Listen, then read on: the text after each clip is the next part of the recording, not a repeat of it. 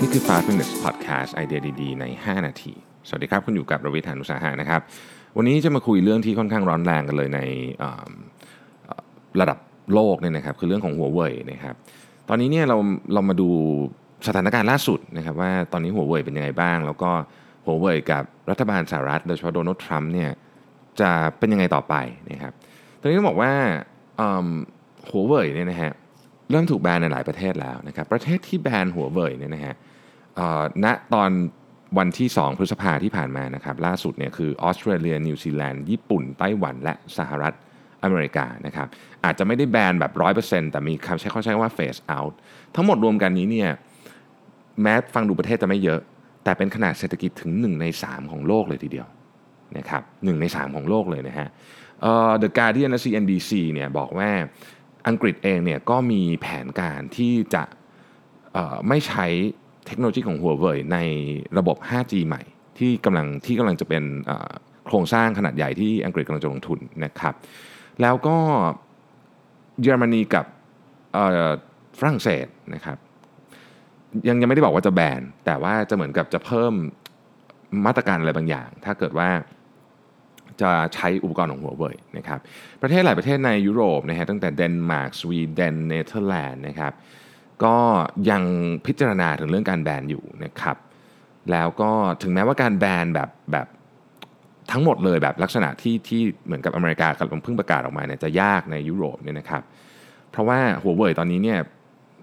ถือครองตลาดในอุปกรณ์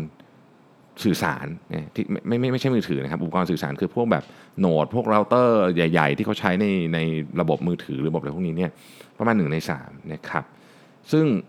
มันเป็นเป็นเพิ่งเวลา 10 ปีเองนะที่หัวเว่ยขึ้นมาใหญ่ขนาดนี้ก่อนหน้านี้นี่คือแบบเล็กมากนะครับแต่ในขณะเดียวกันเนี่ยนะครับในประเทศอย่างเช็กอิตาลีบราซิลเนี่ยก็จะบอกว่าเออไม่ไม่มีแผนที่จะแบนหัวเว่ยนะครับในขณะเดียวกันประเทศเกาหลีใต้และประเทศไทยเนี่ยก็ใช้เริ่ม implement อุปกรณ์ของหัวเว่ยในเทคโนโลยี 5G แล้วนะครับ เพราะฉะนั้นเนี่ยตอนนี้มันมีหลายหลายหลายแง่มุมมากนะครับ แล้วก็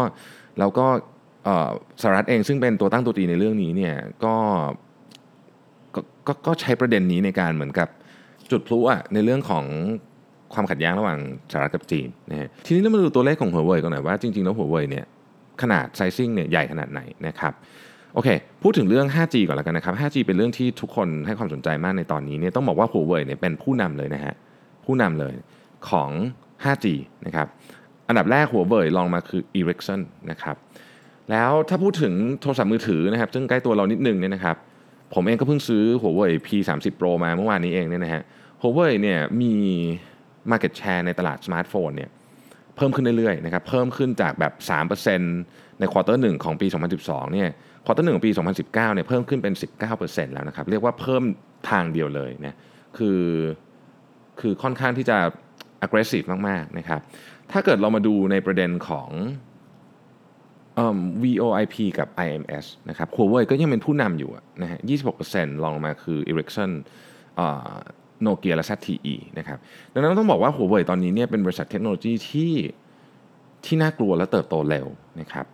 เรายังไม่รู้ว่าจริง ๆ แล้วข้อกล่าวหาของสหรัฐอเมริกานั้นมีน้ำหนัก น่าเชื่อถือแค่ไหน หรือมีอะไรยังไง แต่ที่แน่ ๆ คือตอนนี้ความตึงความตึงเครียดอันนี้เนี่ยได้ส่งผลกระทบไปทั่วโลกในเชิงของจิตวิทยาอย่างน้อยที่สุดนะครับ และก็ไม่มีใครแน่ใจเหมือนกันว่ามันจะเป็นชนวนของเรื่องอะไรที่รุนแรงกว่านี้หรือเปล่า ต้องคงต้องจับตามองต่อไปนะครับสำหรับเราเองเนี่ยก็ประเทศไทยเราก็เริ่ม implement เทคโนโลยีของ Huawei ใน 5G แล้วนะฮะเราคงจะได้ใช้ กันในอีกไม่นานนี้นะครับ ถ้ามีโอกาสเดี๋ยวผมอาจจะเชิญผู้เชี่ยวชาญ